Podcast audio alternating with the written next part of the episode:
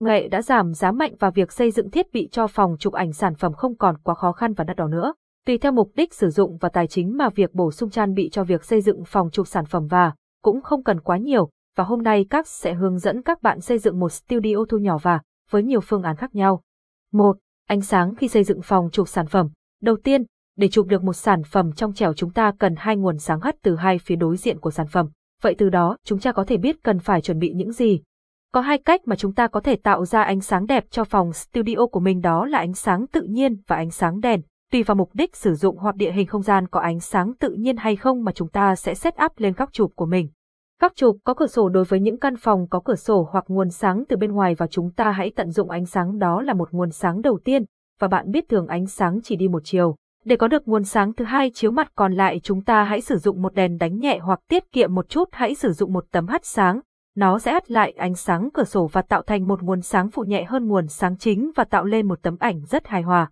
Capson, Ideas Techman 1243 Align Alicent Tewit 536 ánh sáng cửa sổ cho phòng chụp sản phẩm Capson. Nếu căn phòng của bạn là một căn phòng kín, thì để chụp được một hình ảnh sản phẩm thì chúng ta cần có hai nguồn sáng đèn. Lúc này bạn cần sắm cho mình hai chiếc đèn và set up đối nhau như khi sử dụng nguồn sáng tự nhiên vậy. 2. Phông nền cho việc xây dựng phòng chụp sản phẩm.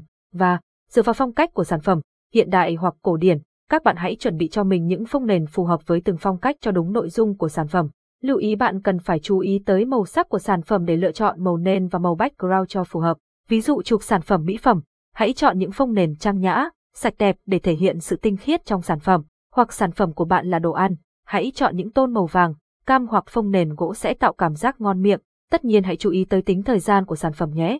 Đó là một trong số những việc phải làm để xây dựng phòng chụp sản phẩm và mà bạn cần phải tính toán.